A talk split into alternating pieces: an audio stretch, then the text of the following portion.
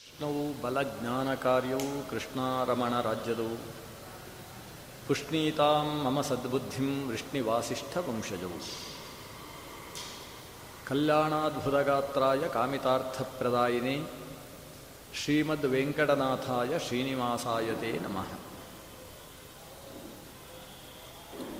ಲಕ್ಷ್ಮೀನಾರಾಯಣಂ ವಂದೇ ತದ್ಭಕ್ತಪ್ರವರೋಹಿಯಃ ಶ್ರೀಮದಾನಂದತೀರ್ಥಾಖ್ಯೋ ಗುರುಸ್ತಂಚ ನಮಾಮ್ಯಹಂ. ಜನ್ಮಾದ್ಯಸ್ಯ ಯತೋನ್ಮಯಾದಿತರತಶ್ಚಾರ್ಥೇಷ್ವಭಿಜ್ಞಸ್ವರಾಟ್ ತೇನೇ ಬ್ರಹ್ಮ ಹೃದಾಯ ಆದಿಕವಯೇ ಮುಖ್ಯಂತಿ M ಸೂರಯಃ. ತೇಜೋ ವಾರಿಮುದಾಂ ಯಥಾ ವಿನಿಮಯೋ ಯತ್ರ ತ್ರಿಸರ್ಗೋ ಮೃಷಾ. ಧಾಮನಾಸ್ವೇನ ಸದಾ ನಿರಸ್ತಕುಹಕಂ ಸತ್ಯಂ ಪರಂ ಧೀಮಹಿ. ಯಂ ಪ್ರವ್ರಜಂತಮನುಪೇತಮಪೇತಕೃತ್ಯಂ ದ್ವೈಪಾಯನೋ ವಿರಹಕಾತರ ಆಜುಹಾವ. ಪುತ್ರೇತಿ ತನ್ಮಯತೆಯಾ ತರವೋಪಿ ನೇದುಃ ತಂ ಸರ್ವಭೂತಹೃದಯಂ ಮುನಿಮಾನತೋಸ್ಮಿ. ನಾರಾಯಣಂ ನಮಸ್ಕೃತ್ಯ ನರಂ ಚೈವ ನರೋತ್ತಮಂ ದೇವೀಂ ಸರಸ್ವತೀಂ ವ್ಯಾಸಂ ತಥೋ ಜಯಮುದೀರಯೇ. ಶ್ರೀಗುರುಭ್ಯೋ ನಮಃ. ಹರಿ ಓಂ. ಆರನೆಯ ಸ್ಕಂದದ ಕಥಾನಕದಲ್ಲಿ ಅಜಾಮಿಳ ವೃತ್ತಾಂತವನ್ನು ನಾವು ನಿನ್ನೆ ದಿವಸ ಶ್ರವಣ ಮಾಡಿದ್ದೇವೆ. ಮುಂದೆ ದಕ್ಷ ಪ್ರಜಾಪತಿಯ ಕಥಾನಕ ಈ ಷಷ್ಠ ಸ್ಕಂದದಲ್ಲಿ ಬರ್ತದೆ. ದಕ್ಷ ಪ್ರಜಾಪತಿಗೆ ಪಾಂಚಜನೀ ಅನ್ನುವ ಪತ್ನಿ, ಆಕೆಯಲ್ಲಿ ದಕ್ಷ ಒಟ್ಟು ಹರ್ಯಶ್ವ ಅನ್ನುವ ಹೆಸರಿನ ಹತ್ತು ಸಾವಿರ ಮಕ್ಕಳಿಗೆ ಜನ್ಮವನ್ನು ಕೊಡ್ತಾನೆ. ಹಿಂದೆಲ್ಲ ಈ ಒಂದು ಜನ ಮಕ್ಕಳು, ಎರಡು ಜನ ಮಕ್ಕಳು ಅದೆಲ್ಲ ಇಲ್ಲ. ಹತ್ತು ಸಾವಿರ, ಒಂದು ಸಾವಿರ, ಈ ರೀತಿಯೇ ಸಂತಾನದ ಕ್ರಮ. ಹರ್ಯಶ್ವ ಸಂಜ್ಞಾನ್ ಅಯುತಂ ಪುತ್ರಾನ್ ಅಜನಯದ್ ವಿಭು. ಈ ಹತ್ತು ಸಾವಿರ ಜನಕ್ಕೂ ಹೆಸರು ಏನು ಅಂತೇಳಿದರೆ ಹರ್ಯಶ್ವರು ಅಂತ ಹೆಸರು. ಹರ್ಯಶ್ವ ಅಂತ ಯಾಕೆ ಹೆಸರು ಅಂದರೆ ಹರಿತ ಬಣ್ಣದ, ಹರಿತ ಅಂತೇಳಿದರೆ ಸ್ವಲ್ಪ ಬಿಳಿ ಮತ್ತು ಪಚ್ಚೆ ಸೇರಿರ್ತಕ್ಕಂತಹ ಬಣ್ಣದ ಕುದುರೆಗಳಲ್ಲಿ ಓಡಾಡ್ತಕ್ಕಂತಹ ಒಟ್ಟು ಹತ್ತು ಸಾವಿರ ಜನ ಮಕ್ಕಳು ಪಾಂಚಜನಿಯಲ್ಲಿ ದಕ್ಷ ಪ್ರಜಾಪತಿಗೆ ಜನಿಸ್ತಾರೆ. ಈ ಹತ್ತು ಸಾವಿರ ಜನ ಅವರು ಅಪೃಥಕ್ ಧರ್ಮಶಾಲಿಗಳು. ಅಂದರೆ ಒಬ್ಬರಿಗೆ ಹಸಿವಾದರೆ ಹತ್ತು ಸಾವಿರ ಜನಕ್ಕೂ ಹಸಿವು. ಒಬ್ಬರು ಒಂದು ವಿಷಯವನ್ನು ಅರ್ಥ ಮಾಡಿಕೊಂಡರು ಅಂದರೆ ಹತ್ತು ಸಾವಿರ ಜನರು ಕೂಡ ಆ ವಿಷಯದಲ್ಲಿ ನಿಷ್ಣಾತರಾಗ್ತಾರೆ. ಹೀಗೆ ಒಂದೇ ರೀತಿಯ ಮನಸ್ಥಿತಿಯುಳ್ಳಂತಹ ಒಟ್ಟು ಹತ್ತು ಸಾವಿರ ಜನ ಮಕ್ಕಳು. ಆ ಮಕ್ಕಳು ತಂದೆ ಒಂದು ಆದೇಶ ಕೊಟ್ಟ, ದಕ್ಷ ಹತ್ತು ಜ ಹತ್ತು ಸಾವಿರ ಮಕ್ಕಳಿಗೂ ಒಂದು ಆದೇಶ ಕೊಟ್ಟ, ನೀವು ಸೃಷ್ಟಿ ಪ್ರಕ್ರಿಯೆಯನ್ನು ಮಾಡಬೇಕು. ಯಾಕಂದರೆ ಇದು ಸೃಷ್ಟಿಯ ಪ್ರಾರಂಭದ ಕಾಲ, ಈ ದೇಶದಲ್ಲಿ ಅನೇಕ ಪ್ರಜೆಗಳು ಹುಟ್ಟಬೇಕು, ಆದ್ದರಿಂದ ನೀವು ವಿವಾಹಿತರಾಗಿ ಸೃಷ್ಟಿಯನ್ನು ಮುಂದುವರಿಸಿರಿ ಅಂತ ದಕ್ಷ ಹೇಳಿದ. ಸರಿ, ಸೃಷ್ಟಿ ಮಾಡಬೇಕು ಅಂತಾದರೆ ಮೊದಲು ಭಗವಂತನ ಅನುಗ್ರಹವನ್ನು ಪಡಿಬೇಕು ಅಂತ ಹೇಳಿ ಈ ಹತ್ತು ಸಾವಿರ ಜನ ನಾರಾಯಣ ಸರೋವರಕ್ಕೆ ಬರ್ತಾರೆ. ಪಶ್ಚಿಮದ್ದಾದ ದಿಕ್ಕಿಗೆ ಹೋಗಿ ನಾರಾಯಣ ಸರೋವರ, ಬಿಂದು ಸರೋವರದ ಹತ್ತಿರದಲ್ಲಿರತಕ್ಕಂತಹ ನಾರಾಯಣ ಸರೋವರಕ್ಕೆ ಹೋಗ್ತಾರೆ. ಅಲ್ಲಿ ಹೋಗಿ ನಾರಾಯಣ ಸರೋವರದಲ್ಲಿ ಸ್ನಾನ ಮಾಡ್ತಾರೆ. ಸ್ನಾನ ಮಾಡಿದ ಕೂಡಲೇ ಅವರ ಮನಸ್ಸು ಮದುವೆ ಆಗಬೇಕಾ ಅಂತ ಪ್ರಶ್ನೆ ಬರುವುದಕ್ಕೆ ಪ್ರಾರಂಭ ಆಗ್ತದೆ. ಮೊದಲು ಇಲ್ಲಿ ನಾರಾಯಣ ಸರೋವರದಲ್ಲಿ ಸ್ನಾನ ಮಾಡಿ ದೇವರ ಧ್ಯಾನ ಮಾಡಿ ದೇವರ ಅನುಗ್ರಹವನ್ನು ಪಡೆದು ಆಮೇಲೆ ನಾವು ವಿವಾಹಿತರಾಗುವುದು ಅನ್ನುವ ಸಂಕಲ್ಪ ಮಾಡಿಕೊಂಡು ಬಂದಿದ್ದರು ಅವರು. ಆದರೆ ಇಲ್ಲಿ ನಾರಾಯಣ ಸರೋವರದ ನೀರಿನಲ್ಲಿ ಸ್ನಾನ ಮಾಡಿದ ಮೇಲೆ ಅವರಿಗೆ ಸಂಸಾರ ಬೇಕಾ ಅನ್ನೋ ಒಂದು ಪ್ರಶ್ನೆ ಹುಟ್ಟುತ್ತೆ. ಅದು ನಾರಾಯಣ ಸರಸ್ಸಿನ ಪ್ರಭಾವ. ಮನಸ್ಸಿನಲ್ಲಿ ಒಂದು ರೀತಿಯ ವೈರಾಗ್ಯ ಭಾವ ಮೂಡುವುದಕ್ಕೆ ಪ್ರಾರಂಭ ಆಗ್ತದೆ. ಅಷ್ಟರಲ್ಲಿ ಅವರಿಗೆ ನಾರದರು ಕಾಣಿಸಿಕೊಳ್ತಾರೆ. ನಾರದರು ಅಂತೇಳಿದರೆ ಈ ಹರಿಯಶ್ವರ ಚಿಕ್ಕಪ್ಪ ಆಗಬೇಕು. ಯಾಕಂದರೆ ದಕ್ಷ ಪ್ರಜಾಪತಿ ಅಂತೇಳಿದರೆ ಚತುರ್ಮುಖ ಬ್ರಹ್ಮನ ಮಗ, ನಾರದನು ಕೂಡ ಚತುರ್ಮುಖ ಬ್ರಹ್ಮನ ಮಗ. ಹಾಗಾಗಿ ದಕ್ಷನ ತಮ್ಮನಾದಂತಹ ನಾರದ ತನ್ನ ಅಣ್ಣನ ಮಕ್ಕಳಾದಂತಹ ಈ ಹತ್ತು ಸಾವಿರ ಹರಿಯಶ್ವರ ಸನಿಹಕ್ಕೆ ಬರ್ತಾನೆ. ಬಂದು ನೀವೇನು ಮಾಡ್ತಾ ಇದ್ದೀರಿ, ಸಂಸಾರ ಮಾಡಿಕೊಂಡು ಮಕ್ಕಳನ್ನು ಪಡೆದು ವಂಶವನ್ನು ವಿಸ್ತಾರ ಮಾಡಬೇಕು ಅಂತ ಆಲೋಚನೆ ಮಾಡ್ತಾ ಇದ್ದೀರಿ, ಆದರೆ ಇದು ಎಷ್ಟು ಸರಿ ಅಂತ ಒಂದು ಪ್ರಶ್ನೆ ಮಾಡ್ತಾನೆ. ಈ ನಾರದರ ಪ್ರಶ್ನೆ ಕೇಳಿ ಆಶ್ಚರ್ಯ ಆಗ್ತದೆ ಆ ಹರಿಯಶ್ವರಿಗೆ. ಯಾಕಂದರೆ ನಾರದರು ಸ್ವತಃ ವಿವಾಹವಾದವರಲ್ಲ, ಅವರು ತ್ರಿಲೋಕ ಸಂಚಾರ ಮಾಡಿಕೊಂಡು ಇರತಕ್ಕಂಥದ್ದು. ಆದರೆ ವಸ್ತುತಃ ಈ ಹರಿಯೇಶ್ವರಿಗೆ ತಮ್ಮ ಚಿಕ್ಕಪ್ಪನ ಬಗ್ಗೆ ಅಷ್ಟು ಜ್ಞಾನ ಇಲ್ಲ. ಅವರೇನು ತಿಳ್ಕೊಂಡಿದ್ದಾರೆ ಅಂತ ಹೇಳಿದರೆ, ನನ್ನ ಚಿಕ್ಕಪ್ಪನಾದಂತಹ ನಾರದ ವಿಕ್ಷ್ ವಿಷ್ಣು ಭಕ್ತ, ನಿರಂತರ ನಾರಾಯಣನ ನಾಮ ಸ್ಮರಣೆಯನ್ನು ಮಾಡಿಕೊಂಡಿರತಕ್ಕಂಥವ, ನಾರಾಯಣನ ಗಾನವನ್ನು ಲೋಕದಲ್ಲೆಲ್ಲ ಪ್ರಸಾರ ಮಾಡ್ತಾ ನಾರಾಯಣ ಮಹಾತ್ಮೆಯನ್ನು ಅಲ್ಲಲ್ಲಿ ಪ್ರವಚನ ಮಾಡತಕ್ಕಂತಹ ಒಬ್ಬ ವಿಷ್ಣು ಭಕ್ತ ಅಂತ ಇಷ್ಟು ಮಾತ್ರ ಪರಿಜ್ಞಾನ ಇದೆ. ನಾರದರು ಹೇಳಿದಾಗ ನೀವು ಏನು ಮಾಡ್ತಾ ಇದ್ದೀರಿ, ಸಂಸಾರ ಅನ್ನೋದು ಅದೊಂದು ಕೂಪ, ಸಂಸಾರ ಕೂಪದಲ್ಲಿ ಬಿದ್ದ ಮೇಲೆ ಹೇಳಲಿಕ್ಕೆ ಸಾಧ್ಯ ಇಲ್ಲ ಅಂತ ಅವರು ಹೇಳಿದಾಗ ಇವರಿಗೆ ಏನು ಅಂತ ಅರ್ಥ ಆಗೋದಿಲ್ಲ. ಯಾಕಂದರೆ ಸಂಸಾರದಲ್ಲಿ ಒಮ್ಮೆ ಬಿದ್ದವನಿಗೆ ಅದು ಎಷ್ಟು ಕಷ್ಟ ಅಂತ ಅರ್ಥ ಆಗ್ತದೆ ಹೊರತು ಸಂಸಾರವನ್ನು ದೂರದಿಂದ ನೋಡಿದ ವ್ಯಕ್ತಿಗೆ ಅದು ಹೇಗೆ ಏನು ಅಂತ ನಾರದರು ಹೇಳಿದ್ದು ಅರ್ಥ ಆಗಲಿಲ್ಲ. ಏನು ಅಂತ ಪ್ರಶ್ನೆ ಮಾಡ್ತಾರೆ ನಾರದರ ಹತ್ರ, ಯಾಕೆ ಸಂಸಾರದಲ್ಲಿರಬಾರ್ದು, ನಾವು ಸಂಸಾರದಲ್ಲಿ ಇಲ್ಲದೆ ಕೇವಲ ಆತ್ಮಶ್ರೇಯಸ್ಸನ್ನು ಸಾಧನೆ ಮಾಡಿಕೊಂಡ್ರೆ ದೇವರು ಪ್ರೀತನಾಗುವುದಿಲ್ಲ ಅಂತ ಕೇಳಿದ್ದೇವೆ. ಯಾಕಂದರೆ ಒಂದು ಇತಿಹಾಸದ ಕಥೆ, ನಾಲ್ಕು ಜನ ವಿದ್ಯಾರ್ಥಿಗಳು ಗುರುಕುಲದಲ್ಲಿ ಹನ್ನೆರಡು ವರ್ಷ ಅಧ್ಯಯನ ಮುಗಿಸಿದರು. ಅಧ್ಯಯನ ಮುಗಿದ ಮೇಲೆ ತಮ್ಮ ಮನೆಗೆ ಹೊರಡಬೇಕು, ಅವರು ಸ್ನಾತಕರಾಗಿ ತಮ್ಮ ತಮ್ಮ ಮನೆಗೆ ಹೊರಡಬೇಕು. ಮನೆಗೆ ಹೊರಟವರು ಒಂದು ಮರದ ಅಡಿಯಲ್ಲಿ ಮಧ್ಯಾಹ್ನದ ಬಿಸಿಲಿಗೆ ವಿಶ್ರಾಂತಿಯನ್ನು ತಗೊಂಡರು. ಅಲ್ಲಿ ಅವರು ಪರಸ್ಪರ ಚರ್ಚೆ ಮಾಡುವುದಕ್ಕೆ ಪ್ರಾರಂಭಿಸಿದರು.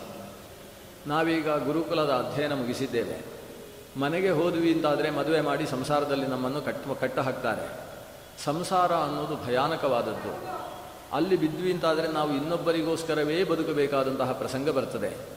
ಅದಕ್ಕಿಂತ ಆತ್ಮಶ್ರೇಯಸ್ಸನ್ನು ಸಾಧಿಸುವುದಕ್ಕೋಸ್ಕರ ನಾವು ವಿವಾಹಿತರಾಗದೆ ಇಲ್ಲಿಂದಲೇ ಕಾಡಿಗೆ ಹೋಗಿ ಕಾಡಿನಲ್ಲಿ ತಪಶ್ಚರ್ಯ ಮಾಡೋಣ ಅಂತ ಅವರು ಪರಸ್ಪರ ಮಾತಾಡಿ ಒಂದು ನಿರ್ಧಾರ ಮಾಡಿದರು. ಮರದ ಅಡಿಯಲ್ಲಿ ಕುಳಿತು ಇಷ್ಟು ನಿರ್ಧಾರ ಮಾಡಿದರೆ ಮರದಲ್ಲಿದ್ದಂತಹ ಒಂದು ಹಕ್ಕಿ ಅವರನ್ನು ಕುರಿತು ಸಂಬೋಧನೆ ಮಾಡಿತು. ಹೇಡಿಗಳಿರಾ ಅಂತ ಸಂಬೋಧನೆ ಮಾಡಿತು. ಇವರಿಗೆ ಆಶ್ಚರ್ಯ ಆಯಿತು, ನಮ್ಮನ್ನು ಹೇಡಿಗಳೇ ಅಂತ ಕರೆಯುವ ವ್ಯಕ್ತಿ ಯಾರು ಅಂತ ಆಕಾಶ ನೋಡ್ತಾರೆ. ಮರದಲ್ಲಿರ್ತಕ್ಕಂಥ ಒಂದು ಹಕ್ಕಿ ಹೇಡಿಗಳೇ ಅಂತ ಕರೆದಿತ್ತು. ನಮ್ಮನ್ನು ಬೈತಾ ಇದೆಯಲ್ಲ ಅಂತ ಹಕ್ಕಿಯನ್ನು ದುರುಗುಟ್ಟಿ ನೋಡಿದರು. ನೋಡಿದಾಗ ಹಕ್ಕಿ ಇವರಿಗೆ ಉಪದೇಶ ಮಾಡಿತು, ನೀವು ಹೇಡಿಗಳಲ್ಲಿದೆ ಮತ್ತೆ ಸಂಸಾರಕ್ಕೆ ಹೆದರಿ ಅದಕ್ಕೆ ಬೆನ್ನು ಹಾಕಿ ಓಡ್ತಾ ಇದ್ದೀರಿ, ನೀವು ನಿಮ್ಮನ್ನು ಉದ್ಧರಿಸಿಕೊಂಡರೆ ಸಾಕು ಅಂತ ಆಲೋಚನೆ ಮಾಡಿದ್ದೀರಿ. ವಸ್ತುತಃ ಒಬ್ಬ ವ್ಯಕ್ತಿ ತಾನು ಉದ್ಧಾರ ಆಗುವುದರ ಜೊತೆಗೆ ನಾಲ್ಕು ಜನರ ಉದ್ಧಾರಕ್ಕೆ ಪ್ರಯತ್ನಿಸಿದರೆ ಅದು ನಿಜವಾದ ಉದ್ಧಾರ. ಒಂದು ವಿವಾಹವಾಗಿ ನಾಲ್ಕು ಮಕ್ಕಳನ್ನು ಹೆತ್ತು ಸಲಹಿ ಆ ಮಕ್ಕಳಿಗೆ ಜ್ಞಾನವನ್ನು ಕೊಟ್ಟು ಅವರನ್ನು ಉದ್ಧಾರ ಮಾಡಿದಿ ಅಂತಾದರೆ ಅದು ನಿನ್ನ ಸಂಸಾರದ ಸಾರ್ಥಕ್ಯ.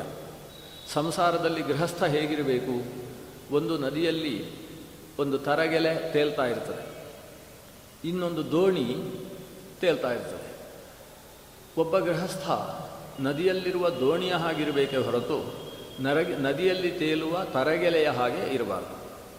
ನದಿಯಲ್ಲಿರುವ ತಲೆಗೆ ತರಗೆಲೆಯ ಮೇಲೆ ಏನಾದರೂ ಒಂದು ಪ್ರಾಣಿ ಬಂದು ಕೂತರೆ ಅದು ಮುಳುಗುತ್ತೆ, ಅದರ ಮೇಲೆ ಕುಳಿತಂತಹ ಪ್ರಾಣಿಯನ್ನು ಕೂಡ ಮುಳುಗಿಸುತ್ತೆ. ಒಬ್ಬ ಗೃಹಸ್ಥ ತರಗೆಲೆಯ ಹಾಗಿರಬಾರ್ದು. ಅವನ ಮನೆಗೆ ಯಾರಾದರೂ ಅತಿಥಿಗಳು ಬಂದರು ಅಂತಾದರೆ ಮನೆಯಲ್ಲಿ ಇವನಿಗೂ ಉಪವಾಸ ಅತಿಥಿಗಳಿಗೂ ಉಪವಾಸ ಅನ್ನುವ ಸ್ಥಿತಿ ಇರಬಾರ್ದು. ಅಥವಾ ಮನೆಗೆ ವಿ ಒಬ್ಬರು ಅತಿಥಿಗಳು ಬಂದರೆ ಇವತ್ತು ಮಠದಲ್ಲಿ ಭಾರಿ ದೊಡ್ಡ ಕಾರ್ಯಕ್ರಮ ಇದೆ ಅಲ್ಲಿಗೆ ಹೋಗುವ ಅಂತ ಕರ್ಕೊಂಡು ಹೋಗೋ ಸ್ಥಿತಿಯಲ್ಲಿರಬಾರ್ದು. ತಮ್ಮ ಮನೆಯಲ್ಲೇ ನಾಲ್ಕು ಜನರಿಗೆ ಅನ್ನ ಹಾಕಿ ಸಲಹುವ ಸ್ಥಿತಿಯಲ್ಲಿ ಒಬ್ಬ ಗೃಹಸ್ಥ ಇರಬೇಕು.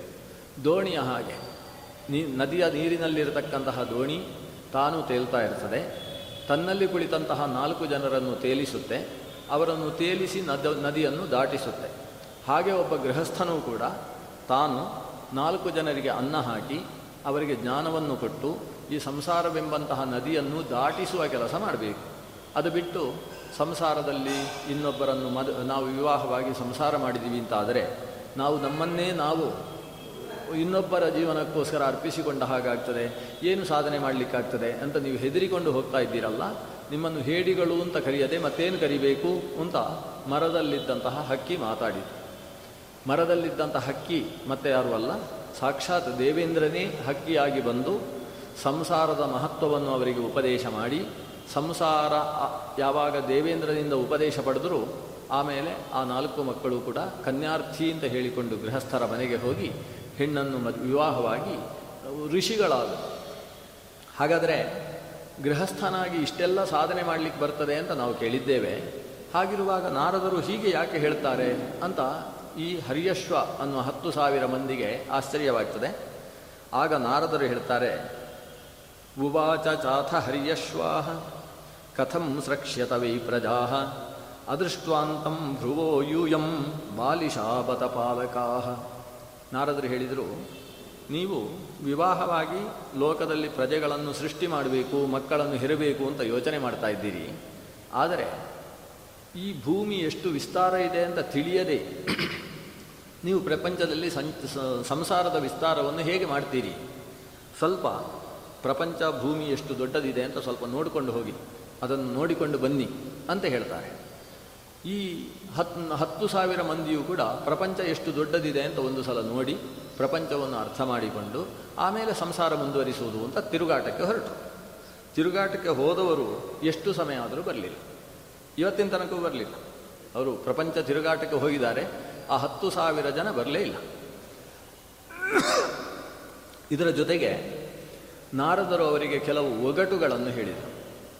ಅವರು ಹೇಳಿದರು, ತಥೈಕ ಪುರುಷಂ ರಾಜ್ಯಂ ಬಿಲಂ ಚಾದೃಷ್ಟ ನಿರ್ಗಮಂ ಬಹುರೂಪಾಂ ಸ್ತ್ರೀಯಂ ಚಾಪಿ ಪುಮಾಂಸಂ ಪುಂಶ್ಚಲೀಪತಿಂ.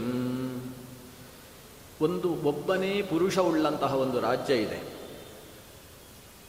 ಅಲ್ಲೊಂದು ಆ ರಾಜ್ಯದಲ್ಲಿ ಒಂದು ಬಿಲ ಇದೆ. ಆ ಬಿಲಕ್ಕೆ ಹೋಗಲಿಕ್ಕಾಗ್ತದೆ, ಆದರೆ ಹಿಂದಕ್ಕೆ ಬರಲಿಕ್ಕಾಗೋದಿಲ್ಲ. ಅಲ್ಲಿ ಒಬ್ಬಳು ಹೆಣ್ಣಿದ್ದಾಳೆ, ಆಕೆ ಬಹುರೂಪಳು, ಬೇರೆ ಬೇರೆ ರೂಪವನ್ನು ಧರಿಸ್ತಾ ಇರ್ತಾಳೆ, ಓತಿಕೇತದ ಹಾಗೆ ಬಣ್ಣ ಬದಲಾಯಿಸ್ತಕ್ಕಂಥ ಒಬ್ಬಳು ಹೆಣ್ಣು ಮಗಳಿದ್ದಾಳೆ.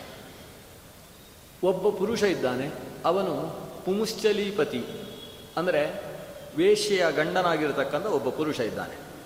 ಇದನ್ನೆಲ್ಲ ನೀವು ತಿಳಿಯದೆ ಅದು ಹೇಗೆ ನೀವು ಪ್ರಜಾ ಸೃಷ್ಟಿ ಮಾಡ್ತೇನೆ ಅಂತ ಹೊರಡ್ತಾ ಇದ್ದೀರಿ?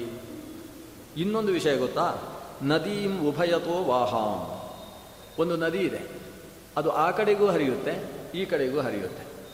ಸಾಮಾನ್ಯ ನದಿ ಪೂರ್ವದಿಂದ ಹರಿತಾ ಇದೆ ಅಂದರೆ ಪಶ್ಚಿಮದ ಕಡೆಗೆ ಹರಿಬೇಕು. ಹಾಗಾದರೆ ಆದರೆ ಈ ನದಿ ಹಾಗಲ್ಲ, ಅದು ಪೂರ್ವದ ಕಡೆಗೂ ಹರಿಯುತ್ತೆ, ಪಶ್ಚಿಮದ ಕಡೆಗೂ ಹರಿಯುತ್ತೆ, ಎರಡೂ ಕಡೆಗೂ ಹರಿಯುವ ಒಂದು ನದಿ ಇದೆ. ಪಂಚ ಪಂಚಾದ್ಭುತಂ ಗೃಹಂ, ಅಷ್ಟೇ ಅಲ್ಲ, ಒಂದು ಅದ್ಭುತವಾದ ಮನೆ ಇದೆ, ಅದು ಇಪ್ಪತ್ತೈದರಿಂದ ಕೂಡಿದ ಮನೆ.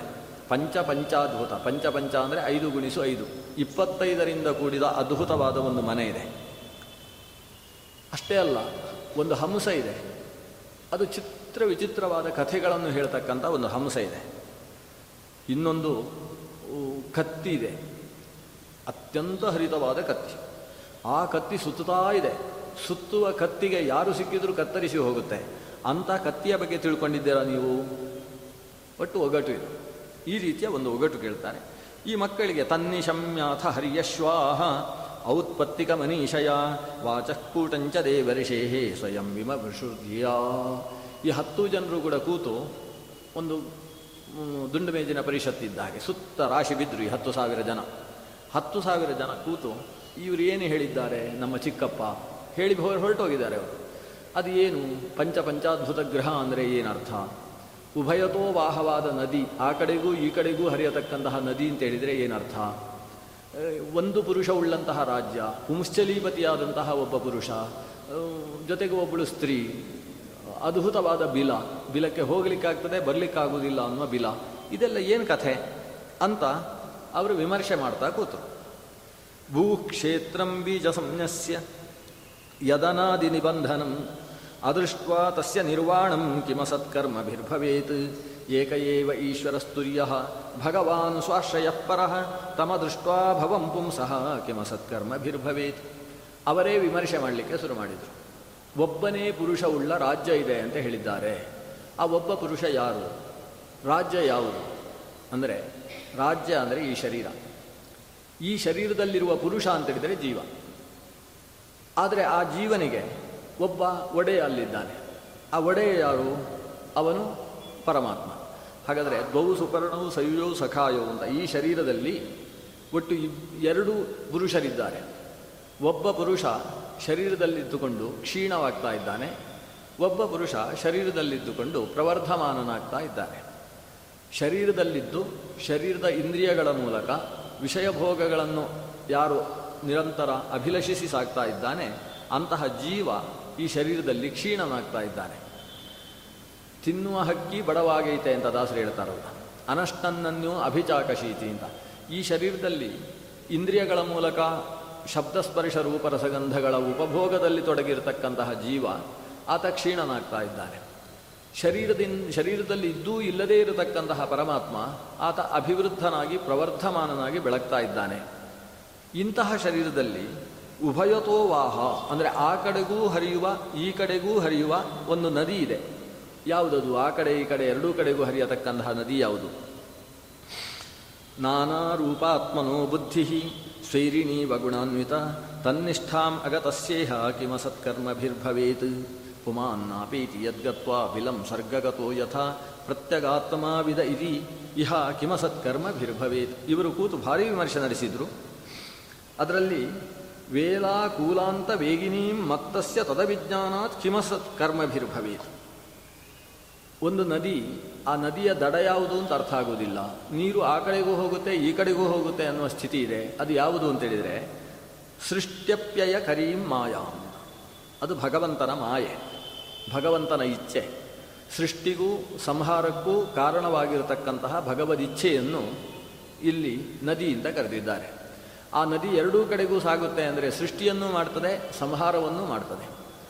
ಈ ಸಂಹಾರ ಮಾಡುವ ಭಗವಂತ ಅಂತ ಹೇಳಿದರೆ ಭಗವಂತನಲ್ಲಿ ದ್ವೇಷಕ್ಕೆ ಕಾರಣವಾದದ್ದಲ್ಲ. ಭಗವಂತ ಮಾಡುವ ಸಂಹಾರ ಅಂತ ಹೇಳಿದರೆ ನಮಗೆ ಮಾಡುವ ಅತ್ಯಂತ ಶ್ರೇಷ್ಠವಾದ ಉಪಕಾರ. ಯಾಕಂದರೆ ಸಂಹಾರ ಅಂದರೆ ವಿಶ್ರಾಂತಿಯನ್ನು ಕೊಡುವುದು. ಒಂದು ಮಗು ಆಟ ಆಡಿ ಸುಸ್ತಾಗಿ ಓಡಿ ಬಂದರೆ ತಾಯಿ ತನ್ನ ಮಡಿಲಲ್ಲಿ ಆ ಮಗುವನ್ನು ಮಲಗಿಸಿ ಮೈ ತಟ್ಟಿ ನಿದ್ದೆ ಬರುವ ಹಾಗೆ ಮಾಡ್ತಾಳೆ. ನಿದ್ದೆ ಬಂದದ್ದರಿಂದ ಮಗು ಮತ್ತೆ ಎದ್ದು ಚೆನ್ನಾಗಿ ಆಟ ಆಡುವುದಕ್ಕೆ ಸಮರ್ಥವಾಗ್ತದೆ. ಹಾಗೆಯೇ ನಾನಾ ಯೋನಿಗಳಲ್ಲಿ ಪರದಾಡಿ ಹುಟ್ಟಿ ಬದುಕಿ ಏನೇನೋ ಒದ್ದಾಟ ಮಾಡಿ ಸಾಧನೆ ಮಾಡಿದಂತಹ ಜೀವನಿಗೆ ಭಗವಂತ ತನ್ನ ಹೊಟ್ಟೆಯಲ್ಲಿ ಕೂಡಿಸಿ ಹೊಟ್ಟೆ ಎಂಬ ತೊಟ್ಟಿಲಲ್ಲಿ ಪವಡಿಸುವ ಹಾಗೆ ಮಾಡಿ ಅವನಿಗೆ ವಿಶ್ರಾಂತಿಯನ್ನು ಕೊಡ್ತಾನೆ. ಸ್ವಾಪಂ ಪ್ರಾಪಯತಿ ಶ್ರಮಾಪ ಹೃತಯೇ ಕಲ್ಪಾವಸಾನೇ ಚ ಯಃ. ಪ್ರಳಯ ಕಾಲದಲ್ಲಿ ಭಗವಂತ ಸಮಗ್ರ ಚೇತನ ರಾಶಿಗಳನ್ನು ತನ್ನ ಹೊಟ್ಟೆ ಎಂಬಂತಹ ತೊಟ್ಟಿಲಲ್ಲಿ ಹಾಕಿ ಪವಡಿಸುವ ಹಾಗೆ ಮಾಡಿ ಅವರಿಗೆ ವಿಶ್ರಾಂತಿಯನ್ನು ಕೊಡ್ತಾನೆ. ಆದ್ದರಿಂದ ಭಗವಂತ ಮಾಡುವ ಸಂಹಾರ ಅಂತೇಳಿದರೆ ಅದು ತಲೆ ಕತ್ತರಿಸಿ ಬಿಸಾಡುವ ಸಂಹಾರ ಅಲ್ಲ. ಪ್ರಳಯ ಪ್ರಳಯ ಅಂದರೆ ಆ ಕಾಲದಲ್ಲಿ ಚೇತನಗಳಿಗೆ ವಿಶ್ರಾಂತಿಯನ್ನು ಕೊಡುವುದು. ಈ ವಿಶ್ರಾಂತಿಯನ್ನು ಕೊಡುವ ಕೆಲಸ ಮತ್ತು ವಿಶ್ರಾಂತಿ ಮುಗಿದ ಮೇಲೆ ಅವರನ್ನು ಮತ್ತೆ ಹುಟ್ಟುವ ಹಾಗೆ ನಾನಾ ಯೋನಿಗಳಲ್ಲಿ ಅವರು ಹುಟ್ಟುವ ಹಾಗೆ ಮಾಡುವ ಕೆಲಸ, ಈ ಕೆಲಸಕ್ಕೆ ಕಾರಣವಾದದ್ದು ಭಗವಂತನ ಇಚ್ಛೆ. ಅದನ್ನೇ ಮಾಯಾ ಅಂತ ಕರೀತೇವೆ. ಅಂತಹ ಭಗವದಿಚ್ಛೆಯನ್ನು ಅದು ಸೃಷ್ಟಿಯನ್ನು ಮಾಡುತ್ತೆ, ಸಂಹಾರವನ್ನು ಮಾಡುತ್ತೆ ಅನ್ನುವ ಕಾರಣದಿಂದ ಎರಡೂ ಕಡೆಗೂ ಸಂಚರಿಸುವ ನದಿ ಅಂತ ಕರೀತೇವೆ. ಅಲ್ಲಿರತಕ್ಕಂಥ ಒಂದು ಅದ್ಭುತವಾದ ಬಿಲಿ ಇದೆ, ಬಿಲ ಇದೆ. ಯಾವುದು ಬಿಲ? ಪುಮಾನ್ ನಾಭೀತಿ ಯದ್ಗತ್ವ ಬಿಲಂ ಸ್ವರ್ಗಗತೋ ಯಥ. ಇಲ್ಲಿ ಒಂದು ಬಿಲ ಇದೆ. ಆ ಬಿಲಕ್ಕೆ ಪ್ರವೇಶ ಮಾಡಿದರೆ ಹಿಂದಕ್ಕೆ ಬರಲಿಕ್ಕಿಲ್ಲ ಅನ್ನೋ ಒಂದು ಬಿಲ ಇದೆ. ಯಾವುದದು ಬಿಲ? ಅದು ಮೋಕ್ಷ. ಮೋಕ್ಷಕ್ಕೆ ಪ್ರವೇಶ ಮಾಡಿದರೆ ಆತ ಮತ್ತೆ ಸಂಸಾರಕ್ಕೆ ಬರುವುದಿಲ್ಲ. ಆದರೆ ಮೋಕ್ಷದ ಬಿಲದ ಬಾಗಿಲು ತೆರೆಯುವುದೇ ಕಷ್ಟ. ಆ ಮೋಕ್ಷ ಅನ್ನುವ ಬಿಲಕ್ಕೆ ಬಾಗಿಲನ್ನು ತಿಳಿಯದೆ ನೀವು ಹೇಗೆ ಈ ಸಂಸಾರದಲ್ಲಿ ಬಿದ್ದು ನೀವು ಲೋಕದಲ್ಲಿ ಸೃಷ್ಟಿಯನ್ನು ಮಾಡ್ತೀರಿ ಇಂಥ ಈ ನನ್ನ ಚಿಕ್ಕಪ್ಪ ಕೇಳಿದ್ದಾನೆ ಅನ್ನುವುದನ್ನು ಈ ಮಕ್ಕಳೆಲ್ಲ ಅರ್ಥ ಮಾಡಿಕೊಳ್ತಾರೆ. ಇದು ಭಾಗವತದಲ್ಲಿ ತುಂಬ ಸ್ವಾರಸ್ಯವನ್ನು ಉಂಟು ಮಾಡ್ತಕ್ಕಂಥ ಒಂದು ವಿಶಿಷ್ಟವಾದ ಭಾಗ. ಅಂದರೆ ಒಂದು ಸಂಸಾರ ಆಗಬಿ ಸಂಸಾರಿ ಆಗಬೇಕಾದರೆ ಒಬ್ಬ ಮನುಷ್ಯ ಕೆಲವು ವಿಮರ್ಶೆಗಳನ್ನು ಮಾಡಿ ಸಂಸಾರಿಯಾಗಬೇಕು. ಈಗಲೂ ಕೂಡ ಇದೆ ಸಂಸಾರ. ಮದುವೆ ಆಗುವುದು ಅಂತಾದರೆ ಒಮ್ಮೆ ಕಾಶಿ ಯಾತ್ರೆಗೆ ಹೊರಟು ಬಿಡ್ತಾನೆ ಅವ. ಕಾಶಿ ಯಾತ್ರೆಗೆ ಹೊರಡುವುದು ಅಂತೇಳಿದರೆ ವಿಶೇಷ ವಿಮರ್ಶೆಯನ್ನು ಮಾಡುವುದು ಅಂತ ಅರ್ಥ. ಹಿಂದೆ ಕಾಶಿ ಅಂತೇಳಿದರೆ ಅದು ವಿದ್ಯೆಯ ಆಗರ, ವಿದ್ಯಾಸ್ಥಾನ. ಅಲ್ಲಿ ಹೋಗಿ ನಾನು ಸಾಧನೆ ಮಾಡ್ತೇನೆ ಅಂತ ಆತ ಹೊರಡ್ತಾನೆ. ಆದರೆ ಸಾಧನೆ ನೀನೊಬ್ಬನೇ ಮಾಡಬೇಡ, ಒಬ್ಬ ವ್ಯವ ಒಂದು ಸ್ತ್ರೀಯನ್ನು ವಿವಾಹಿತನಾಗಿ ಸಹಧರ್ಮಿಣಿಯ ಜೊತೆ ಸೇರಿಕೊಂಡು ನೀನು ಮೋಕ್ಷದ್ವಾರದ ಸಾಧನೆಯನ್ನು ಮಾಡು ಅಂತ ಆ ಕಾಲದಲ್ಲಿ ಪುರೋಹಿತರು ಉಪದೇಶ ಮಾಡಿ ಆತನಿಗೆ ವಿವಾಹ ಪ್ರಕ್ರಿಯೆಯನ್ನು ನಡೆಸಿಕೊಡ್ತಾರೆ. ಹಾಗಾಗಿ ವಿವಾಹ ಅನ್ನುವುದು ಕೂಡ ಒಂದು ವೈರಾಗ್ಯದ ಲೇಪವುಳ್ಳಂತಹ ಜೀವನ ಪದ್ಧತಿ. ವೈರಾಗ್ಯದ ಜೊತೆ ಜೊತೆಗೇ ತಾನು ಸಂಸಾರವನ್ನು ಮಾಡಿಕೊಂಡು ತನ್ನ ಸಂತಾನವನ್ನು ಬೆಳೆಸಿ ಅವರನ್ನೂ ಈ ಸಂಸಾರ ಸಾಗರದಿಂದ ದಾಟಿಸುವ ರೀತಿಯಲ್ಲಿ ಬೆಳೆಸತಕ್ಕಂತಹ ಪದ್ಧತಿ ಅದು ಈ ಸಂಸಾರ. ಹಾಗಾಗಿ ಈ ಮಕ್ಕಳು ಈ ಸಂಸಾರ, ಸಂಸಾರದಲ್ಲಿರತಕ್ಕಂತಹ ಭಗವಂತನ ಮಾಯೆ, ಜೊತೆಗೆ ಮೋಕ್ಷವನ್ನು ಪಡೆಯುವುದಕ್ಕೆ ಬೇಕಾದ ಸಾಧನೆ, ಇದರ ಬಗ್ಗೆಲ್ಲ ವಿಮರ್ಶೆ ಮಾಡ್ತಾ ಅವರು ಲೋಕದ ವಿಸ್ತಾರ ಏನು ಅಂತ ನೋಡಬೇಕು ಅಂತೇಳಿ ಭರತಖಂಡ ಮಾತ್ರ ಅಲ್ಲ, ಭರತಖಂಡದ ನಂತರದಲ್ಲಿರುವ ಸಪ್ತದ್ವೀಪಗಳಲ್ಲೂ ಕೂಡ ಸಂಚಾರ ಮಾಡುವುದಕ್ಕೆ ಪ್ರಾರಂಭಿಸಿದರು. ಭೂಮಿ ಎಷ್ಟಿದೆ ಅಂತ ನೋಡಲಿಕ್ಕೆ ಹೋದವರು ಅವರು ಹಿಂದಕ್ಕೆ ಬರಲೇ ಇಲ್ಲ. ದಕ್ಷ ಪ್ರಜಾಪತಿಗೆ ಬೇಸರ ಆಗ್ತದೆ. ನನ್ನ ಹತ್ತು ಸಾವಿರ ಮಕ್ಕಳು ಹೋದವರಲ್ಲಿ ಒಬ್ಬರೂ ಕೂಡ ಹಿಂತಿರುಗಿ ಬರಲಿಲ್ಲ ಅಲ್ವಾ, ಏನು ಅಂತ ಹುಡುಕಿಸುವ ಕೆಲಸ ಮಾಡ್ತಾನೆ. ಆದರೆ ಒಬ್ಬನ ಸುದ್ದಿಯೂ ಕೂಡ ಸಿಗುವುದಿಲ್ಲ. ಕೊನೆಗೆ ದಕ್ಷ ಪ್ರಜಾಪತಿ ಮತ್ತು ಪಾಂಚಜನಿ ಅಂತಕ್ಕಂತಹ ತನ್ನ ಪತ್ನಿಯಲ್ಲಿ ಮತ್ತೊಂದು ಬಾರಿ ತಾನು ಒಂದು ಸಾವಿರ ಮಕ್ಕಳನ್ನು ಪಡಿತಾನೆ. ಹಿಂದೆ ಹತ್ತು ಸಾವಿರ ಮಕ್ಕಳನ್ನು ಪಡೆದಿದ್ದ, ಈಗ ಒಂದು ಸಾವಿರ ಮಕ್ಕಳನ್ನು ಪಡಿತಾನೆ. ಇವರಿಗೆ ಶಬಲಾಶ್ವರು ಅಂತ ಹೆಸರು. ಈ ಒಂದು ಸಾವಿರ ಜನ ಮಕ್ಕಳು ಕೂಡ ಸೃಷ್ಟಿಯ ಆದೇಶವನ್ನು ಪಡೆದವರು. ನಾರಾಯಣ ಸರೋವರದಲ್ಲಿ ಸ್ನಾನ ಮಾಡಿದರು, ಹೋಗಿ ಸ್ವಲ್ಪ ತಪಸ್ಸು ಮಾಡಿ ಮನೆಗೆ ಬರಬೇಕು ಅಂತ ಹೊರಟರು. ಹೊರಡುವ ಹೊತ್ತಿಗೆ ಮತ್ತೆ ನಾರದರು ಬಂದರು. ನಾರದರು ಹೇಳಿದರು, ನಿಮ್ಮ ಅಣ್ಣಂದಿರು ಹತ್ತು ಸಾವಿರ ಜನ ಇದ್ದರು ಗೊತ್ತಾ ನಿಮಗೆ ಅಂತ ಕೇಳಿದರು. ಹೌದು, ಹತ್ತು ಸಾವಿರ ಜನ ಹರಿಯೇಶ್ವರ ಕಥೆ ಕೇಳಿದ್ದೇವೆ ನಾವು, ಆದರೆ ಎಲ್ಲಿ ಹೋಗಿದ್ದಾರೆ ಅಂತ ಗೊತ್ತಿಲ್ಲ. ಓ, ನಿಮ್ಮ ಅಣ್ಣಂದಿರೇ ಎಲ್ಲಿ ಹೋಗಿದ್ದಾರೆ ಅಂತ ಗೊತ್ತಾಗದೇ ಇದ್ದ ನೀವು ಏನು ಸಂಸಾರದಲ್ಲಿ ಸೃಷ್ಟಿ ಮಾಡ್ತೀರಿ ಅಂತ ಉಪದೇಶ ಮಾಡಿದರು. ಹಾಗಾದರೆ ಮೊದಲು ಅಣ್ಣಂದಿರಿಯಲ್ಲಿದ್ದಾರೆ ಅಂತ ಹುಡುಕಬೇಕು ಅಂತ ಗೊತ್ತಾಯ್ತು ಇವರಿಗೆ ಒಂದು ಸಾವಿರ ಜನಕ್ಕೆ. ನಾರದರ ಹತ್ರ ಯಾ ಹೇಗೆ ಹೋಗಬೇಕು, ಯಾವ ಕಡೆ ಹೋಗಬೇಕು ಅಂತ ಉಪದೇಶ ಪಡೆದು ತಮ್ಮ ಹತ್ತು ಸಾವಿರ ಮಂದಿ ಅಣ್ಣಂದಿರ ನಡೆ ಏನು, ಎಲ್ಲಿದ್ದಾರೆ ಅಂತ ಹುಡುಕಾಡುವುದಕ್ಕೋಸ್ಕರ ಹೊರಟರು. ಹೊರಟವರು ಇಲ್ಲಿಯ ತನಕ ಬರಲಿಲ್ಲ. ಆದ್ದರಿಂದ ಭಾಗವತವನ್ನು ಮಾತು ಹೇಳುತ್ತೆ, ಯಾವತ್ತೂ ಹಾಗೆ ಮನೆಯ ಒಂದು ಸಂಸಾರಕ್ಕೆ ಸಂಬಂಧಪಟ್ಟಂತಹ ಒಬ್ಬ ವ್ಯಕ್ತಿ ಊರು ಬಿಟ್ಟು ಹೋಗಿದ್ದಾನೆ ಅಂದರೆ ಅವರನ್ನು ಹುಡುಕಾಡುವುದಕ್ಕೆ ಸಂಸಾರದ ಯಾವ ವ್ಯಕ್ತಿಯೂ ಹೋಗಬಾರ್ದು, ಹೋದರೆ ಇವನು ಹಿಂದಕ್ಕೆ ಬರುವುದಿಲ್ಲ ಅಂತ ಒಂದು ಉಪದೇಶ ಕೊಡುತ್ತೆ. ಒಟ್ಟಿನಲ್ಲಿ ಅಣ್ಣಂದಿರು ಎಲ್ಲಿ ಹೋಗಿದ್ದಾರೆ ಅಂತ ಹುಡುಕಾಡ್ತಾ ಹೋದವರು ತಾವೂ ಬರಲಿಲ್ಲ. ಈಗ ದಕ್ಷನಿಗೆ ಸಿಟ್ಟು ಬಂತು, ಏನು ನಡೆದಿದೆ ಅನ್ನೋದನ್ನು ವಿಚಾರ ಮಾಡಿ ತಿಳ್ಕೊಂಡ. ಎಲ್ಲ ನನ್ನ ತಮ್ಮನಾದ ನಾರದನಿಂದ ನಡೆದ ಘಟನೆ ಇದು ಅಂತ ಸ್ಪಷ್ಟವಾಯಿತು.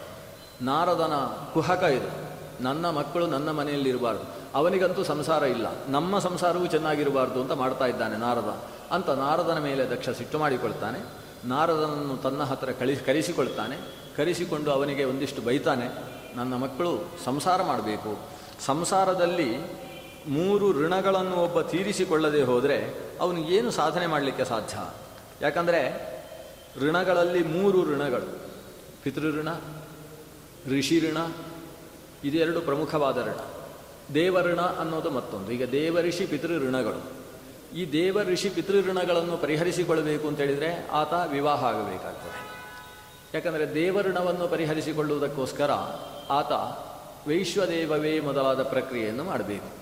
ಅಡಿಗೆ ಮಾಡಿ ಅಡಿಗೆಯನ್ನು ಅಗ್ನಿಯಲ್ಲಿ ಆಹುತಿ ಕೊಡತಕ್ಕಂತಹ ವೈಶ್ವದೇವ ಔಪಾಸನಾದಿ ವಿಧಿಗಳ ಮೂಲಕ ಮನುಷ್ಯನಿಗೆ ಪಿತೃಋಣದ ಪರಿ ದೇವಋಣದ ಪರಿಹಾರವಾಗ್ತದೆ. ಔಪಾಸನ ಮತ್ತು ವೈಶ್ವದೇವ ಕರ್ಮವನ್ನು ಮಾಡಬೇಕಾದರೆ ಆತ ವಿವಾಹಿತನಾಗಬೇಕಾದ ಅನಿವಾರ್ಯತೆ ಇದೆ. ಸನ್ಯಾಸಿಗೆ ವೈಶ್ವದೇವ ಇಲ್ಲ, ಬ್ರಹ್ಮಚಾರಿಗೂ ವೈಶ್ವದೇವ ಇಲ್ಲ. ಅಡಿಗೆ ಮಾಡುವ ಜವಾಬ್ದಾರಿ ಇರುವುದೇ ಗೃಹಸ್ಥನಿಗೆ. ಆದ್ದರಿಂದ ಅವನು ದೇವಋಣವನ್ನು ಪರಿಹರಿಸಿಕೊಳ್ಳುವುದಕ್ಕೋಸ್ಕರ ಗೃಹಸ್ಥನಾಗಬೇಕು. ಜೊತೆಗೆ ಪಿತೃಋಣ ಪರಿಹಾರ ಆಗುವುದು ಯಾವುದರಿಂದ? ಪ್ರಜೆಯ ಪಿತೃಭ್ಯ, ಒಳ್ಳೆಯ ಮಕ್ಕಳನ್ನು ಪಡೆದಾಗ ಪಿತೃಋಣ ಪರಿಹಾರ ಆಗ್ತದೆ. ಶ್ರಾದ್ದ ಮಾಡುವುದು, ತರ್ಪಣ ಕೊಡುವುದು ಅನ್ನುವುದೇ ಪಿತೃಋಣದ ಪರಿಹಾರಕ ಅಲ್ಲ. ಜಾಯಮಾನೋ ಹವೈ ಬ್ರಾಹ್ಮಣಃ ತ್ರಿಭಿರ್ಣವಾ ಜಾಯತೆ ಯಜ್ಞೇನ ದೇವೇಭ್ಯಃ ಬ್ರಹ್ಮಚರ್ಯೇಣ ಋಷಿಭ್ಯಃ ಪ್ರಜೆಯ ಪಿತೃಭ್ಯಃ ಅಂತ ಶ್ರುತಿ. ಪ್ರಜಾ ಅಂದರೆ ಒಳ್ಳೆಯ ರೀತಿಯ ಮಕ್ಕಳು. ಹೇಗೆ ನಮ್ಮ ಹಿರಿಯರು ನಮ್ಮಂತಹ ಮಕ್ಕಳನ್ನು ಪಡೆದಿದ್ದಾರೋ ಹಾಗೆಯೇ ನಾವು ಈ ಲೋಕಕ್ಕೆ ಕ್ಷೇಮಂಕರವಾದ ಸಂತಾನವನ್ನು ಪಡೆದು ಬೆಳೆಸಿದೆವು ಅಂತಾದರೆ ನಾವು ಪಿತೃಋಣದಿಂದ ಪರಿಹಾರ ಮುಕ್ತರಾದ ಹಾಗೆ. ಆದರೆ ನನ್ನ ಮಕ್ಕಳು ಅವರು ಮದುವೆಯಾಗಿ ಪಿತೃಋಣವನ್ನು, ದೇವಋಣವನ್ನು, ಋಷಿಋಣವನ್ನು ಋಷಿಋಣ ಪರಿಹಾರ ಆಗಬೇಕಾದರೆ ತಾವು ಕಲಿತ ವಿದ್ಯೆಯನ್ನು ತಮ್ಮ ಮಕ್ಕಳಿಗೆ ಅಥವಾ ಶಿಷ್ಯರಿಗೆ ಪಾಠ ಹೇಳಬೇಕು. ಯಾರು ಗೃಹಸ್ಥನೇ ಆಗುವುದಿಲ್ಲ ಆತ ಮಕ್ಕಳಿಗೆ ಪಾಠ ಹೇಳುವುದೆಲ್ಲಿ ಬರ್ತದೆ? ಅಂದರೆ ಋಷಿಗಳು ಕೊಟ್ಟ ವಿದ್ಯೆಯನ್ನು ತಮ್ಮ ವಂಶದಲ್ಲಿ ನಿರಂತರವಾಗಿ ಮುಂದುವರಿಯುವ ಹಾಗೆ ಮಾಡತಕ್ಕಂಥದ್ದೇ ಋಷಿಋಣದ ಪರಿಹಾರ. ಈ ದೇವ ಋಷಿ ಪಿತೃಋಣದ ಪರಿಹಾರ ಆಗಬೇಕು ಅಂತ ಹೇಳಿದರೆ ಮನುಷ್ಯ ವಿವಾಹಿತನಾಗಬೇಕು. ಅಂತಲ್ಲಿ ನನ್ನ ಮಕ್ಕಳನ್ನು ನೀನು ಋಣೈ ತ್ರಿಭಿ ಅಮುಕ್ತಾನಾಂ ಅಮೀಮಾಂಸಿತ ಕರ್ಮಣಾಂ ವಿಘಾತ ಶ್ರೇಯಸ ಪಾಪ ಲೋಕಯೋರುಭಯೋ ಕೃತಃ ಅಹೋ ಅಸಾಧೋ ಸಾಧೂನಾಂ ಸಾಧುಲಿಂಗೇನ ನಸ್ತಯ. ನೀನು ಒಳ್ಳೆಯವನ ಮುಖ ಮಾಡ ಹಾಕಿಕೊಂಡು ನನ್ನ ಮಕ್ಕಳನ್ನು ಸರಿಯಾದ ಮಾರ್ಗದಲ್ಲಿ ಹೋಗ್ತಾ ಇದ್ದವರನ್ನು ಮಾರ್ಗ ತಪ್ಪಿಸುವ ಕೆಲಸ ಮಾಡಿದೆಯಲ್ಲ ಅಂತ ಬೈತಾ ಬೈತಾ ದಕ್ಷನಿಗೆ ಸಿಟ್ಟು ಜಾಸ್ತಿ ಆಗಲಿಕ್ಕೆ ಶುರುವಾಯಿತು. ಈಗ ಬೈಯುವಾಗ ಎದುರಿನವ ಏನಾದರೂ ಮಾತಾಡಬೇಕು, ಆದರೆ ನಾರದ ಏನು ಮಾತಾಡ್ತಾ ಇಲ್ಲ. ನಾರದನಿಗೆ ಹೌದು, ನಾನು ಮಾಡಿದ್ದನ್ನೇ ಹೇಳ್ತಾ ಇದ್ದಾನೆ ಅಣ್ಣ, ನಾನು ಏನು ಮಾಡಬೇಕು ಅದನ್ನು ಮಾಡಿದ್ದೇನೆ, ಅಣ್ಣ ಹೇಳ್ತಾ ಇದ್ದಾನೆ ಅಂತ ಸುಮ್ಮನೆ ಕೇಳ್ತಾ ಇದ್ದಾನೆ. ಇದನ್ನು ನೋಡಿ ದಕ್ಷನಿಗೆ ಸಿಟ್ಟು ಬಂತು. ಸಿಟ್ಟು ಬಂದು ಕೊನೆಗೆ ಒಂದು ಶಾಪವನ್ನು ಕೊಟ್ಟ, ನೀನು ಒಂದು ಊರಿನಲ್ಲಿ ನಿಲ್ಲಬೇಡ, ಎಲ್ಲಿ ಬೇಕೋ ಅಲ್ಲಿ ಸಂ ತಿರುಗಾಡ್ತಾ ಇದ್ದ, ಒಂದು ಕಡೆ ನಿಂತಾದ್ರಿಂದ ಇಷ್ಟು ಸಮಸ್ಯೆ ಆದದ್ದು, ನನ್ನ ಮಕ್ಕಳ ಜೊತೆಗೆ ನೀನು ನಿಂತು ಅವರಿಗೆ ಉಪದೇಶ ಕೊಟ್ಟದ್ರಿಂದ ಇವತ್ತಿಷ್ಟು ಸಮಸ್ಯೆ ಆಗಿದೆ. ಆದ್ದರಿಂದ ನೀನು ತ್ರಿಲೋಕ ಸಂಚಾರಿಯಾಗಿ ಎಲ್ಲೆಲ್ಲೋ ಸಂಚಾರ ಮಾಡ್ತಾ ಇರು, ನಿಂತಲ್ಲಿ ನಿಲ್ಲಬೇಡ ಅಂತ ದಕ್ಷ ಶಾಪ ಕೊಟ್ಟ ಅಂತ ಇಷ್ಟು ಒಂದು ಕಥೆ. ಇದು ಒಂದು ಅಧ್ಯಾಯದಲ್ಲಿ ಬಂದಿರತಕ್ಕಂತಹ ಕಥೆ ಇಷ್ಟೇ. ಇದನ್ನು ಹೆಚ್ಚಾಗಿ ಸಾಮಾನ್ಯ ಭಾಗವತ ಪ್ರವಚನ ಮಾಡುವಾಗ ಈ ಕಥೆಯನ್ನು ಹೇಳುವ ಕ್ರಮ ಇಲ್ಲ. ಯಾಕಂದರೆ ಸ್ಪಷ್ಟವಾಗಿ ಏನು ಹೇಳಿದರು ಅಂತ ಅರ್ಥ ಆಗದೇ ಇರತಕ್ಕಂಥ ಕಥೆ. ಇದರ ಬಗ್ಗೆ ವಿಜಯಧ್ವಜ ತೀರ್ಥರು ಮತ್ತು ಸತ್ಯಧರ್ಮ ತೀರ್ಥರು ತುಂಬ ಮಹತ್ವವನ್ನು ಕೊಟ್ಟಿದ್ದಾರೆ ಈ ಅಧ್ಯಾಯದ ಬಗ್ಗೆ. ಕಾರಣ ಏನು ಅಂತೇಳಿದರೆ, ಈ ಅಧ್ಯಾಯದಲ್ಲಿ ವೈರಾಗ್ಯ ಸಾಧನ ನಿರೂಪಣೆ ಅನ್ನೋದು ನಡೆದಿದೆ. ಒಬ್ಬ ಗೃಹಸ್ಥ ಗೃಹಸ್ಥನಾಗಿಯೂ ವಿರಕ್ತನಾಗಿರಬೇಕು. ಗೃಹಸ್ಥನಾಗುವುದಕ್ಕಿಂತ ಮುಂಚೆಯೂ ಕೂಡ ಗಾರ್ಹಸ್ಥ್ಯದ ಬಗ್ಗೆ ಬಹಳಷ್ಟು ಆಲೋಚನೆ ಮಾಡಬೇಕು ಅನ್ನುವ ವಿಷಯವನ್ನು ನಿರೂಪಿಸ್ತಕ್ಕಂಥ ಕಥಾನಕ ಇದು. ದಕ್ಷ ಪ್ರಜಾಪತಿಯ ಒಟ್ಟು ಹನ್ನೊಂದು ಸಾವಿರ ಮಕ್ಕಳು ಕೂಡ ತಾವು ವಿಮರ್ಶೆ ಮಾಡಿ ಸಂಸಾರದಲ್ಲಿ ನಾವು ಸಾಧನೆ ಮಾಡುವುದು ಕ್ಲಿಷ್ಟ ಅನ್ನುವ ನಿರ್ಧಾರಕ್ಕೆ ಬಂದು ಅವರು ಸಂಸಾರವನ್ನು ಬಿಟ್ಟು ಸಾಧನೆ ಮಾಡಿರತಕ್ಕಂಥ ಒಂದು ವಿಶಿಷ್ಟವಾದ ಕಥಾನಕ ಇದು. ಇದರ ನಂತರದ ಮುಖ್ಯ ವಿಷಯವನ್ನು ಇವತ್ತು ಗಮನಿಸುವುದಕ್ಕೆ ಪ್ರಾರಂಭಿಸುವ. ಆರನೇ ಸ್ಕಂದದಲ್ಲಿ ಬಹಳ ಪ್ರಮುಖವಾಗಿ ನಿರೂಪಿತವಾಗಿರತಕ್ಕಂಥ ವಿಷಯ ಅಂತೇಳಿದರೆ, ಈ ವಿಶ್ವರೂಪಾಚಾರ್ಯರ ಕಥಾನಕ. ವಿಶ್ವರೂಪ, ದಕ್ಷ, ಸ್ವತಃ ಬೃಹಸ್ಪತ್ಯಾಚಾರ್ಯ, ಇಂದ್ರ ಇವರ ಕಥೆ ಇಲ್ಲಿ ಬಹಳ ಮುಖ್ಯವಾಗಿ. ವೃತ್ರಾಸುರ, ದಧೀಚಿ, ದಧೀಚಿಯಿಂದ ಉಂಟಾದ ವಜ್ರ, ಇವೆಲ್ಲದರ ಕಥಾನಕ ಇಲ್ಲಿ ಮುಖ್ಯವಾಗಿ ನಿರೂಪಿಸಲ್ಪಟ್ಟಿದೆ. ಒಂದು ಘಟನೆ ನಡೆಯಿತು. ದೇವೇಂದ್ರ ದೇವಲೋಕದಲ್ಲಿ ತನ್ನ ಸಿಂಹಾಸನದಲ್ಲಿ ಉಪವಿಷ್ಟನಾಗಿದ್ದ. ಅಷ್ಟರಲ್ಲಿ ದೇವಗುರುವಾದಂತಹ ಬೃಹಸ್ಪತ್ಯಾಚಾರ್ಯರು ಅಲ್ಲಿಗೆ ಪ್ರವೇಶ ಮಾಡಿದರು. ಬೃಹಸ್ಪತ್ಯಾಚಾರ್ಯರು ಸಭಾದ್ವಾರದಲ್ಲಿ ಬರ್ತಾ ಇರುವುದನ್ನು ದೇವೇಂದ್ರ ಕಂಡ.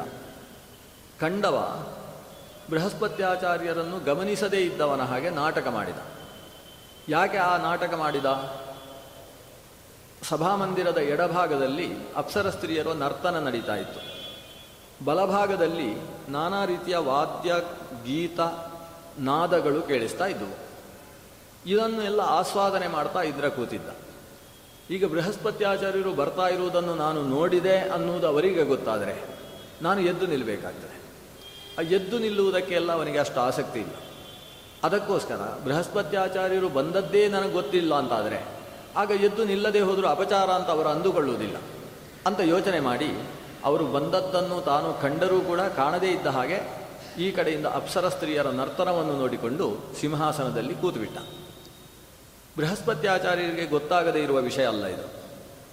ಈ ಇಂದ್ರನಿಗೆ ಸ್ವಲ್ಪ ಅಹಂಕಾರ ನೆತ್ತಿಗೇರಿದೆ ಅನ್ನುವುದು ಬೃಹಸ್ಪತ್ಯಾಚಾರ್ಯರಿಗೆ ಸ್ಪಷ್ಟವಾಯಿತು.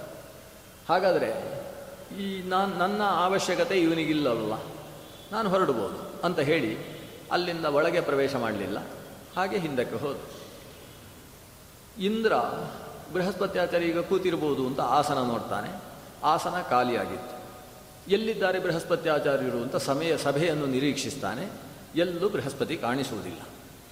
ಹಾಗಾದರೆ ಬೃಹಸ್ಪತ್ಯಾಚಾರ್ಯರು ಹೊರಟಿದ್ದಾರೆ ಅನ್ನೋದು ಗೊತ್ತಾಯಿತು. ಗೊತ್ತಾದ ಕೂಡಲೇ ನೆತ್ತಿಗೇರಿದ್ದದ್ದೆಲ್ಲ ಇಳಿಯುವುದಕ್ಕೆ ಪ್ರಾರಂಭವಾಯಿತು. ಯಾಕಂದರೆ ಬೃಹಸ್ಪತ್ಯಾಚಾರ್ಯರ ಬುದ್ಧಿಯನ್ನು, ಬುದ್ಧಿಬಲ ಮತ್ತು ಮಂತ್ರಬಲದಿಂದ ನಾವಿವತ್ತು ದೈತ್ಯರಿಂದ ಸಂರಕ್ಷಿತರಾಗಿ ಬದುಕಿದ್ದೇವೆ. ಅಂತಹ ಬೃಹಸ್ಪತ್ಯಾಚಾರ್ಯರೇ ನಮ್ಮ ಮೇಲೆ ಎಲ್ಲಿಯಾದರೂ ಸಿಟ್ಟುಕೊಂಡರು ಅಂತಾದರೆ ನಾವು ಉಳಿಯುವುದಕ್ಕೆ ಸಾಧ್ಯ ಇಲ್ಲ ಅಂತ ಹೆದರಿಕೆ ಪ್ರಾರಂಭ ಆಯಿತು. ಎದ್ದು ನಿಲ್ತಾನೆ ಸಿಂಹಾಸನದಿಂದ. ಎದ್ದು ನಿಂತು ಅಗ್ನಿಯೇ ಮೊದಲಾದ ದೇವತೆಗಳ ಮುಂದೆ ಹೇಳ್ತಾನೆ, ಬೃಹಸ್ಪತ್ಯಾಚಾರ್ಯರು ಬಂದವರು ಹೊರಟರು ಹೋದರು ಅನಿಸುತ್ತೆ, ನಾನೇನೋ ಒಂದು ಅಚಾತುರ್ಯ ಮಾಡಿಬಿಟ್ಟೆ, ಗುರುಗಳಿಗೆ ಸಲ್ಲಿಸಬೇಕಾದ ಗೌರವವನ್ನು ಸಲ್ಲಿಸಲಿಲ್ಲ, ಆ ಕಾರಣದಿಂದ ಅವರು ಸಿಟ್ಟು ಮಾಡಿಕೊಂಡಿದ್ದಾರೆ, ಬೇಗ ಅವರ ಮನೆಗೆ ಹೋಗಿ ಅವರನ್ನು ಪ್ರಸನ್ನರನ್ನಾಗಿಸಿಕೊಳ್ಳಬೇಕು ಅಂತ ಹೊರಟೇ ಬಿಟ್ಟ. ಅಗ್ನಿಯಾದಿ ದೇವತೆಗಳ ಜೊತೆಗೆ ಬೃಹಸ್ಪತ್ಯಾಚಾರ್ಯರ ಮನೆಗೆ ಬಂದಿದ್ದಾನೆ. ಬೃಹಸ್ಪತ್ಯಾಚಾರ್ಯರ ಮನೆಯಲ್ಲಿ ತಾರಾದೇವಿ ಇದ್ದಾಳೆ, ಬೃಹಸ್ಪತಿ ಪತ್ನಿಯಾದಂತಹ ತಾರೆ. ತಾರೆ ಏಕೆ ಹೇಳ್ತಾಳೆ, ನಮ್ಮ ಮನೆಯವರು ನಿಮ್ಮ ಆಸ್ಥಾನಕ್ಕೆ ಬಂದಿದ್ದಾರೆ, ಸುಧರ್ಮ ಸಭೆಯಲ್ಲೇ ಇರಬೇಕು, ಇಲ್ಲಿಂದ ಅಲ್ಲಿಗೆ ಅಂತ ಹೇಳಿಯೇ ಹೊರಟಿದ್ದಾರೆ. ಹಾಗಾದರೆ ಅರ್ಥವಾದದ್ದೇನು ಅಂತೇಳಿದರೆ, ಬೃಹಸ್ಪತ್ಯಾಚಾರ್ಯರು ಮನೆಗೆ ಬರಲಿಲ್ಲ, ಹಾಗೆ ಅಂತೇಳಿ ಆಸ್ಥಾನದಲ್ಲೂ ಇಲ್ಲ, ಎಲ್ಲಿ ಹೋಗಿದ್ದಾರೆ ಅನ್ನುವ ವಿಮರ್ಶೆ ನಡೆಯಿತು. ಎಲ್ಲಿ ಹುಡುಕಾಡಿದರೂ ಕೂಡ ಬೃಹಸ್ಪತಿ ಸಿಗಲಿಲ್ಲ. ಬೃಹಸ್ಪತ್ಯಾಚಾರ್ಯರು ಸೂರ್ಯಚಂದ್ರರಿಗೂ ಕಾಣದೇ ಇರುವ ಹಾಗೆ ಅದೃಶ್ಯರಾಗಿಬಿಟ್ಟಿದ್ದಾರೆ. ಬೃಹಸ್ಪತ್ಯಾಚಾರ್ಯರ ಅನುಪಸ್ಥಿತಿಯಿಂದಾಗಿ ಈ ವಿಷಯ ಕೂಡಲೇ ಆ ಕಡೆ ಗೊತ್ತಾಯಿತು, ಶುಕ್ರಾಚಾರ್ಯರಿಗೆ ಗೊತ್ತಾಯಿತು. ದೈತ್ಯರಿಗೆ ವಿಷಯ ಗೊತ್ತಾಯಿತು. ಶುಕ್ರಾಚಾರ್ಯ ಹೇಳಿದರು ಅಲ್ಲಿ ಪುರೋಹಿತರಿಲ್ಲಂತೆ, ನೀವು ಏನು ಬೇಕಾದರೂ ಮಾಡ್ಬೋದು ಈಗ ಅಂತ. ದೈತ್ಯರು ಇಂದ್ರನನ್ನು ಆಕ್ರಮಿಸಿದರು. ಇಡೀ ದೇವಲೋಕ ದೈತ್ಯರ ಪಾಲಾಗಬೇಕಾದಂತಹ ಪ್ರಸಂಗ ಒದಗಿ ಬಂತು. ಇದೊಂದು ಪುಟ್ಟ ಘಟನೆ. ಈ ಘಟನೆ ಇತಿಹಾಸ ನಡೆದಿರ್ತಕ್ಕಂಥ